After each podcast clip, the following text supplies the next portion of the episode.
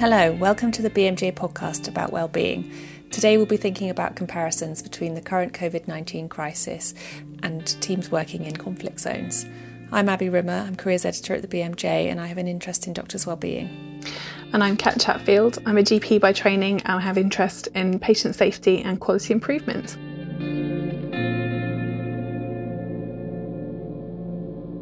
Today we'll be speaking to a clinician who has worked in conflict zones and also worked supporting those suffering trauma as a result of their experiences. Abby, I have no idea whether it's fair to, to sort of describe what's going on right now as similar to experiences of those who've worked in conflict zones. What do you think? I think it's a really difficult one. It's I think we've heard people make those comparisons, but whether or not they're right to is another question, and I, am hoping that our interviewee will be able to help us with that. But I do think that people are experiencing things that are very traumatic and things that they might need help to deal with at the end of the pandemic. I think sometimes when people say that, they're thinking about how just unreal this seems, how different to normal, and how everything seems to be out of kilter with how it usually is. I think probably that's what some people are guessing at. And I think it's interesting because obviously it's affecting those who are who are working right in the front lines of the NHS, uh, but it's affecting society more widely. Mm. And from a well-being point of view, it might be that there are things that we can learn from very high stress conflict environments that doctors can put to good use at the moment during this very difficult time. Absolutely, and I think that's one of the things that health systems are often criticised for is not learning both from each other but also from fields outside health. Um, so personally, I'm really interested to hear from someone who has that broader range of experience. Well, on that note, we're delighted to be joined on the podcast by a clinician who has worked in some extremely challenging circumstances. Good afternoon, uh, and thank you for inviting me to your podcast. Hi, my name is uh, Cormac Doyle. Um, as you've alluded to, I have served in military operations. I did 25 years military service, uh, 20 years in the Royal Air Force, getting to the rank of squadron leader, and then transferred to the Army for my last five years in service. Uh, I, I joined the military in 1991, and since 1993, I've been to every operational theatre, either as a flight nurse repatriating casualties or as a deployed officer on the ground running field mental health teams, or on one occasion, I was the officer commanding of the Aeromed Squadron in Afghanistan. So I've got a wealth of experience uh, right across the spectrum both as a uh, deployed on the ground and dealing with people who've had the psychological impact of actually coming back from war and having developed anxiety, depression, and the condition most associated with soldiers, post traumatic stress disorder. Wow, so as you say, you really do have a, a, wealth of experience. To start off with, would you mind describing for us what it's like working as a clinician in a, in a war zone? Uh, it's it's very surreal. Uh, it is very much unlike what's actually happening in, in, in a peacetime location because when you deploy out in the ground as a clinician, you deploy with all your military training. So you and this is a conflict for some clinicians. You actually deploy, deploy weapon systems. So you're trained how to use rifles, pistols, and some occasions you learn how to throw hand grenades. Uh, you have to have be very savvy and have all your survival skills. So although you will deploy and see some people in a hospital like say Bastion, for example um, I did spend a lot of time out in the ground and I would have run clinics in very small FOBs where maybe 12, 16 men were actually based at a time. So that would involve flying in by helicopter in the middle of, of the hour, in the middle of the night. Um, helicopters, it was tactical flying. We were continuously under threat of being shot down. Uh, and then when you would land in one particular area, you then do a foot patrol to the next area that wanted to see you. And when you're deploying underground uh, through an area that's described as very kinetic, in that there's a high risk of being exposure to uh, small arms fire or indeed exposure to IEDs, an improvised explosive device. It is uh, high octane, uh, very exhilarating, very scary, and very exciting. Uh, and I think that's the balance that you have to look at these type of threatening situations. Uh, and like every situation I'm getting, I get involved in, I, I often ask myself, what did I learn from this, and how does it make me a better person? And Cormac, you, have painted a really vivid picture there of what it's like going to these remote areas and on patrol. But you also mentioned Bastion. What was it like working in the kind of camp hospital? Um, I, I worked in the camp hospital on two occasions. I worked in the camp hospital when it was literally tents, and the second time round, it had been built into the most magnificent hospital.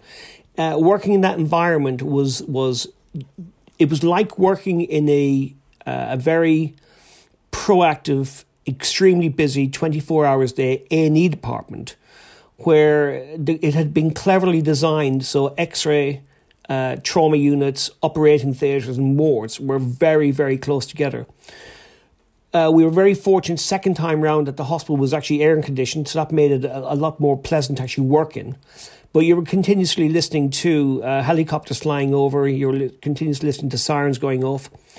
For the times I was at Bastion, Bastion never really came under any direct threat. There was always the chance of, of rockets coming in. Uh, but unfortunately, uh, a lot of military people tell you in some ways we became quite desensitized if you heard a rocket attack coming in, you either jumped over your patient or you put them on the floor. You lay there till it was actually over. And, and that actually did happen on one occasion when I was actually in Iraq in the field hospital over there. But uh, yeah, very switched on clinical environment. Uh, and it seems a bit um, ridiculous sometimes to compare that to COVID, but how is that experience similar to what medics are going through at the front line right now? Uh, I think, you know, um, Kathy, if you'd asked me that three weeks ago, I, would have given you a completely different answer. Uh, and my answer is this is very much the front line. Um, the front line for soldiers was Afghanistan, it was Iraq. That was thousands of miles away. It wasn't affecting this country as such. Yes, there were the, the families of soldiers who deployed who'd be worried about them being killed or being maimed or being injured. The front line is now not just the United Kingdom, actually, the front line is the world because the threat we have it's it's a virus, and that you know the the work we did in Iraq and Afghanistan, we were fighting against an unknown ent, uh, enemy. It was kind of the Taliban and and the the terrorist forces, and as you're aware, they don't actually have a perso- uh, um, an identity of uniform or flag or or whatever. The virus is the very same. It's like a, it's like a, that terrorist threat, and we have people now going into work in the COVID environment where their levels of adrenaline and their anxiety levels are going to be high. What is different, in some cases, they can do their shift and go home. Or in some cases, they make the decision not to go back to the home environment. And the only thing I can compare that to is during the first Gulf War, RAF pilots from Ramstein would fly from Germany down over the, over um, uh, Iraq, drop their payloads, turn the aircraft around, and then go home that's a very, very surreal environment. You know, you drop your kids off to school, you f- hop in your aircraft, you drop your payload, and you come back and you pick your kids up again. And I'm not making light of the situation, but there was a one pilot in particular, Pablo Mason, and he was very much affected by getting up in the morning, dropping bombs, and then going back to bed at night. Uh, and he tells a very eloquent story about his journey through kind of dealing with that. If we look at what's happening with our doctors or nurses and our clinicians, and not just from the medical perspective. We've got people who work in shops, we've got people who are delivering food, we've got care workers who are going into the vulnerable and lonely at home and so forth. Everybody is at risk of this, and this is why we've got to be very careful about the social distancing, and we're asking people's behaviour to change. So when you deploy on the ground in a military perspective, all of your training kicks in, but your behavior does change. You have to be switched on the whole time. You, you can't let things lapse. You look at what's happening back in this environment. We're asking people to change behavior. We're asking people to witness somebody die and not be able to hold them or stroke them or give them comfort uh, or give them some solace. Uh, I can't even imagine what it's like for that individual dying, wondering, why can't you touch me? Um, and I think if you look, if you're the clinician and you're in that situation, there's lots of information that you have to be able to process.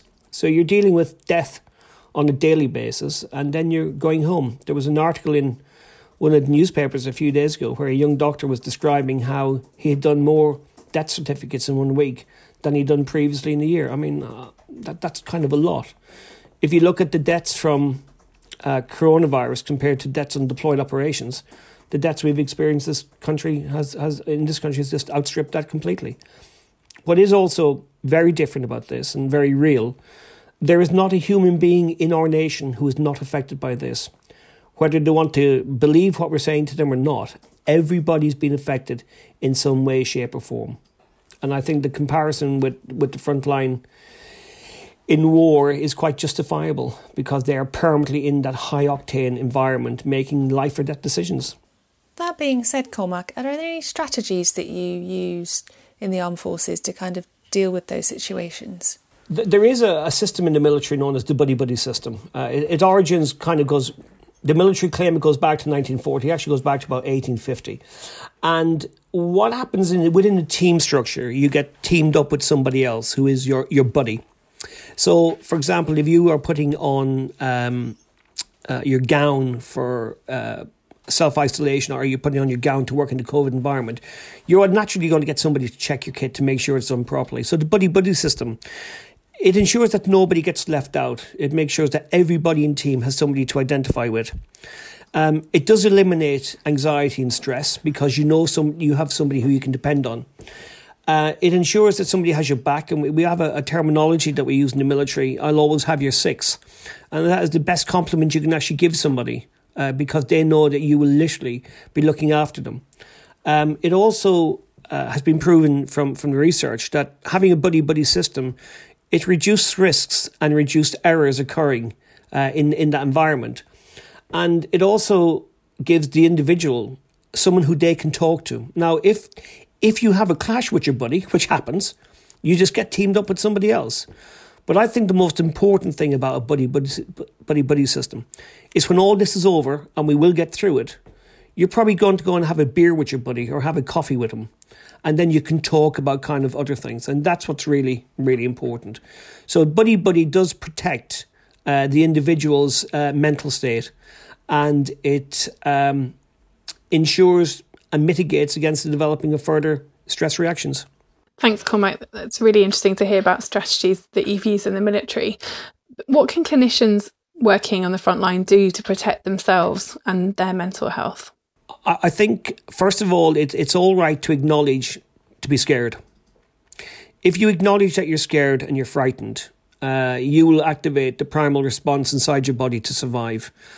And, and everybody will survive.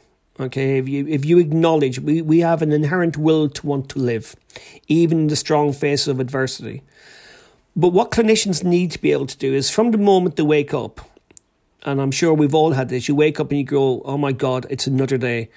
You need to wake up and ground yourself psychologically very well. So if you wake up, you say, This is my bedroom. This, these are the curtains my bedroom. That's my mobile telephone. You literally talk yourself through a process of reassuring yourself that you're in a safe environment. Uh, we talk about uh, gratitude in, in the field of psychology, and that's very much kind of cognitive reframing of, of positive affirmation. So you're grateful for your fact that you have a family, you're grateful for your fact that your family are, are happy, you're grateful that you have a wife or children or whatever whatever partnership you're engaged in. Um, and I think if you start having that type of mental approach as soon as you wake in the morning, you're automatically preserving yourself for what's going to happen through the rest of the day. And as I've always said to people, the first thing you should do when you get up in the morning is make your bed.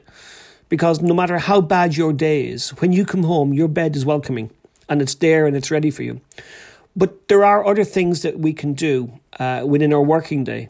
Uh, and it may seem a bit odd to people listening, but when you're walking, be aware of where your foot is growing. Um, put your hand in water, feel some ice, feel something different, feel texture. Uh, take deep breaths you know, savor a scent. If, if you know if somebody's wearing some nice perfume, say, you know, that perfume's really nice. And, and there's a very simple five system that you can uh, you can do. And one number, listen to five different things. So listen for five different sounds. Number four, have a look around at things you can actually physically see: a book, a cup, a window. Look out the window. Look at three things that you can touch. Uh, you'll find, uh, as I mentioned, I always hold a pen in my hand because it keeps me very grounded. Um, look for two things that you can smell, and finally look for something you can taste. And you follow that very, very simple process.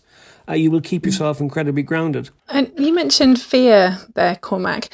What can clinicians do to help them with that sense of fear? I've, fear fear is an interpretation of, of what you're seeing or what you're feeling. Okay, so what might be fearful for you may not be fearful for me. And I always say to people, if you have a fear but somebody else doesn't, ask them why don't they have it.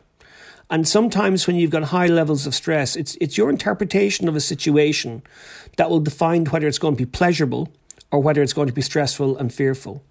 But if you do acknowledge it's fearful and you do feel the fear, acknowledge it is the very, very first important step you have to take. Acknowledge it's there for a reason. It's there for the fight or flight response. It's how you manage it afterwards that's important. Best way to manage that type of fear response is to take deep breath, breathe in, and breathe out. Uh, and I've, as, as I've been saying to clinicians who I'm dealing with around the world, it's very important in your working day to take 20 minutes out to sit down and relax and reflect or do some breathing exercises or listening to some bilateral music. Fear can be managed easily once it's acknowledged. It's when you don't acknowledge it and where you start making rash decisions that's where an issue then comes in because your flight response will actually kick in. So again, keeping yourself grounded.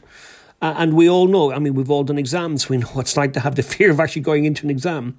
So how do you do? We actually keep yourself grounded and you keep yourself focused.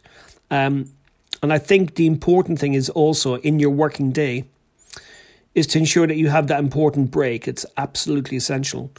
The, the human body can go 120 days without taking a break before psychological and physiological degradation occurs. Um, I would like to think that people working in this environment won't have to go that long without having a break. It, it's very important that if you are a clinician who is a leader, you ensure that your team have a break. And, and bearing in mind that as a leader, you've also got to demonstrate that if you're expecting them to have a break, you have to take a break too. That's really important. Processing information is also a key to dealing with fear because you can encounter an environment, and I've done this on numerous um, deployments. You get involved in a situation that was fearful, and then you think about it afterwards, and then you suddenly realize, actually, yeah, it was dangerous, it was risky, but you know something, it could have been worse, and it wasn't. So I think it's all about kind of the processing of information. And if you go back to the buddy buddy system that I mentioned earlier on, if you can talk to somebody about actually having that fear, you might find, you know something, I've got the same. I remember going into patrol once and my pulse rate went up to 188. Uh, and we were about to go on the ground and we were told it was going to be very kinetic. Uh, and there was a young soldier standing beside me and he took his pulse and his pulse was 136. And his interpretation was, don't worry, boss, I'll look after you. And, and this is what's going to happen in the COVID environment. You, you are going to see uh, leaders who will succumb to stress, you will see the most unassuming characters step up to the mark and develop such amazing leadership. I mean, and, and I've seen this happen time and time again. But I think also for the whole concept of fear is people should keep a diary. They should keep a diary because, you know, in 20 years' time, we will be talking about this pandemic from a historical perspective, hopefully. By having your diary, you can reflect back on what you actually went through.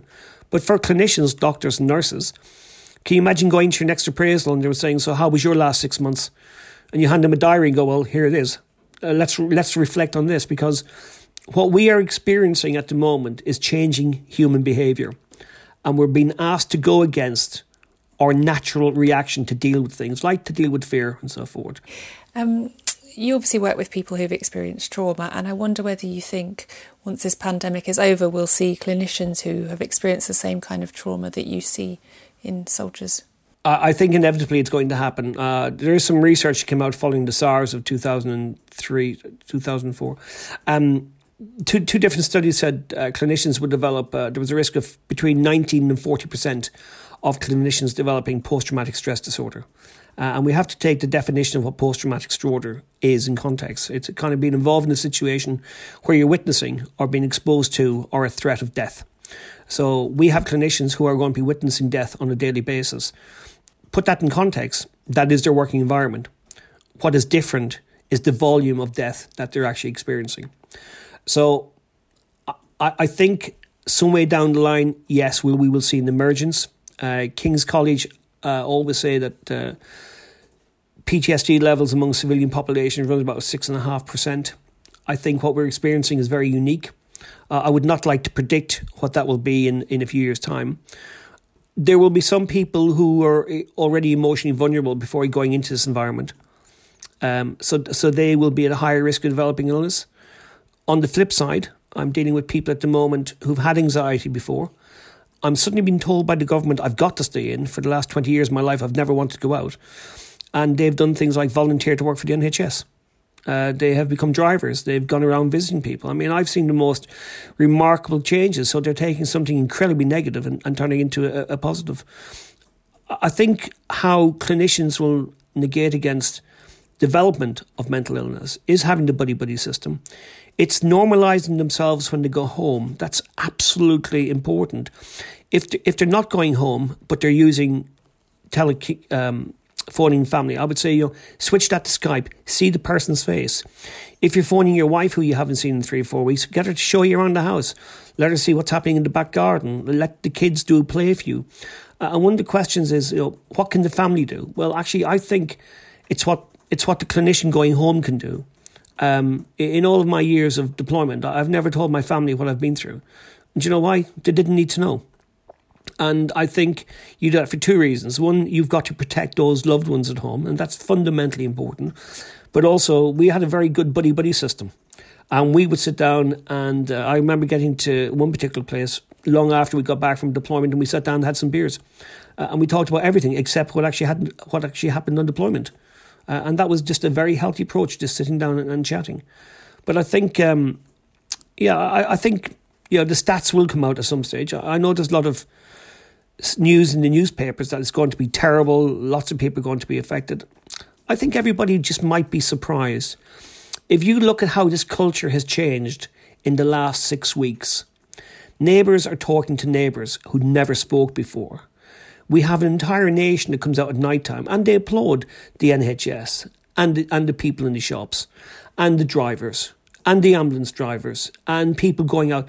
So I think that positivity is something that we need to be reporting more of in the newspapers. There are some reporters at the moment, and you have to admit they're pretty embarrassing the way they're actually reporting stories. It's it's it, literally it's a disgrace. Um, there is so much good going on that just does not get recorded. Uh, I mean, Captain Tom and his his um, 100 laps. What an amazing, uplifting story he's raised all of this money, and then people are arguing over how the money is going to be spent. What's your advice, Cormac, about how people should consume information and news and things like that in the context of the pandemic? Um, I would recommend that if if you enjoy the news, uh, one be careful what news channel you're going to listen to. Uh, I tend to listen to the news twice a day, ten minutes in the morning, ten minutes in the evening. That's it. Um, I have stopped buying newspapers because they're completely and totally misreporting a lot of stuff. My my advice, even further than that, is it's what you expose your children to. Uh, don't go in and talk doom and gloom. They're too young. They can't process the information. They don't need to know. Um, my daughter is 32. I've got grandchildren. I haven't seen them in two months. Uh, and I probably won't see them until sometime in July.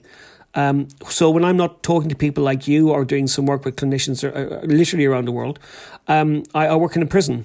Uh, I never tell anybody what actually happens in the prison for two reasons. One, they don't need to know. And secondly, I don't want to transfer my anxiety onto somebody else.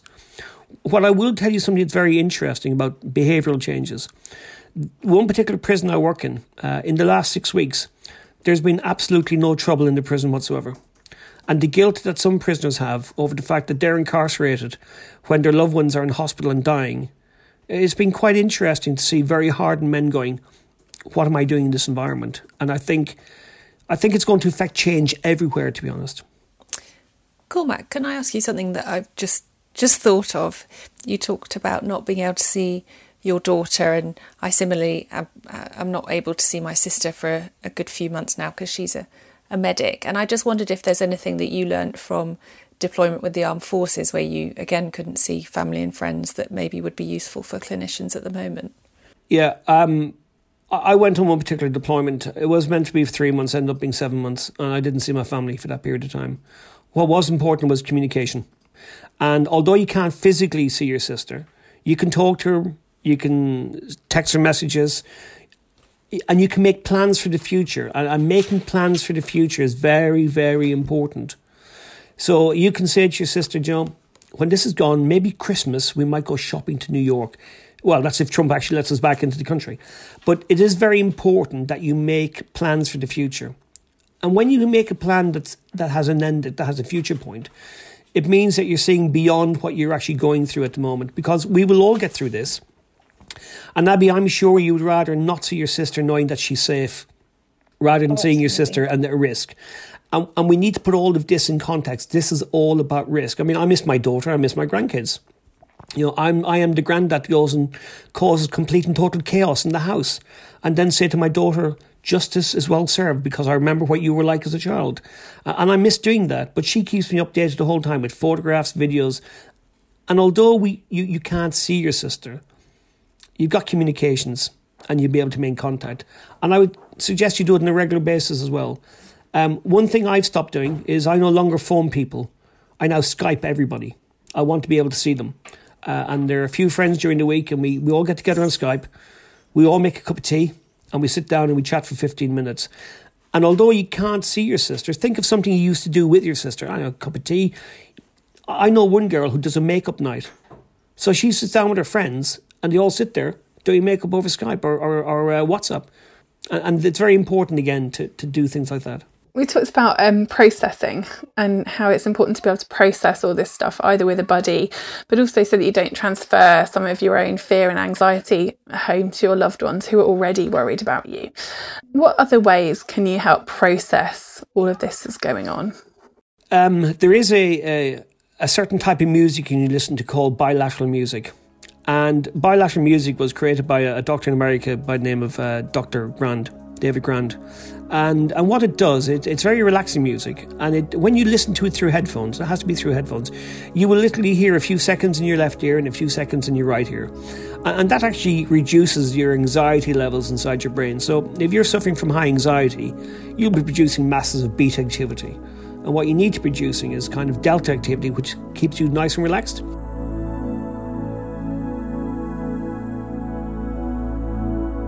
Sitting down and listening to this music 20 minutes twice a day is life changing. Whether, whether you're going through a pandemic or not, it is very much life changing. I've done work with students previously, I work with student nurses, I've worked with student doctors. And when you explain to them that you're going to take 20 minutes a day to listen to some music, they look at you like you've got horns in your head. And then the phone you the next day and go, Do you know something? I slept last night. Uh, my concentration is better. My motivation is up. And also, when you want to process information, it's you're trying to make sense of something. And let's be honest, as my partner said to me, this is a complete and total bonkers environment. Okay, so trying to process is it will be difficult, but if you acknowledge it's going to be difficult, get what the process then gets easier. But by sitting down and taking time to listen to that music, it'll make a big difference.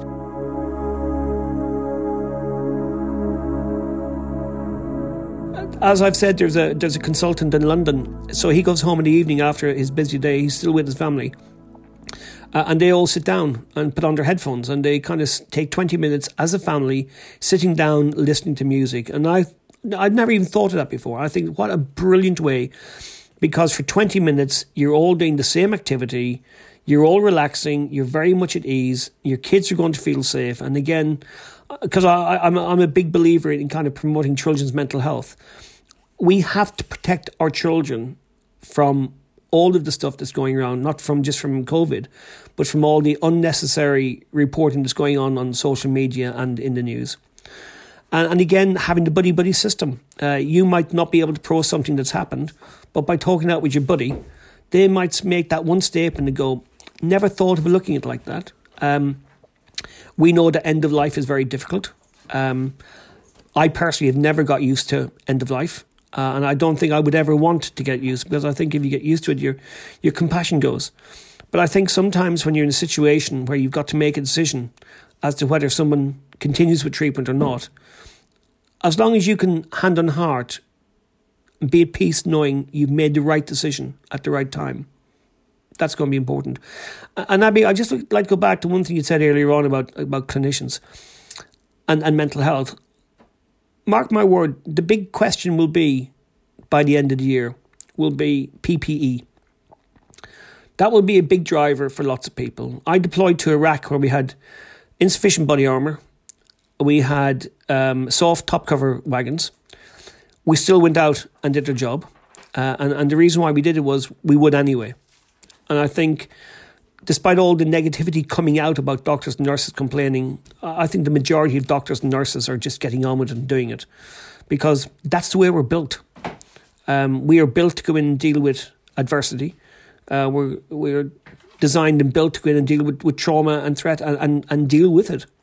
Um, and again, you know, we will hear in years to come the most amazing stories from doctors and nurses and healthcare workers and cleaners in hospitals of stuff that's actually happened. We will hear we will hear of novel ways they've come up with of adapting PPE, of adapting how care is delivered in this type of environment.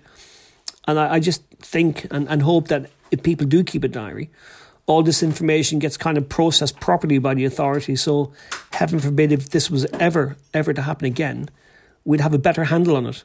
Is there a last message, Cormac, that you would like to give to clinicians? Yeah, I, think it, it, it's a very simple one. Um, don't be afraid to recognize that you're going to fail at some part of this. It is it is part of the process. But through failing, you will learn, and you will learn, and you'll pass on the information. Don't be afraid to try something different. Um, the amount of times I personally, and I've seen other clinicians do something completely outside the guidelines and the policies and the procedures that has such a positive result, it's really incredible. And I think never doubt that you're not going to get through this because we are going to get through it. We are going to learn. We will mourn the people who we can't mourn properly, and we will do that in time. But we'll also celebrate the fact that we have saved thousands upon thousands of lives, and we literally are saving the nation. You know, don't worry about your mortgage. Don't worry about your car. Do you know something? It is not important. What is important is the sanctity of life. And if we have that complete focus on what we're trying to do, do you know something? We will leave this pandemic as a better nation and as a better world. And I think humanity is going to be better off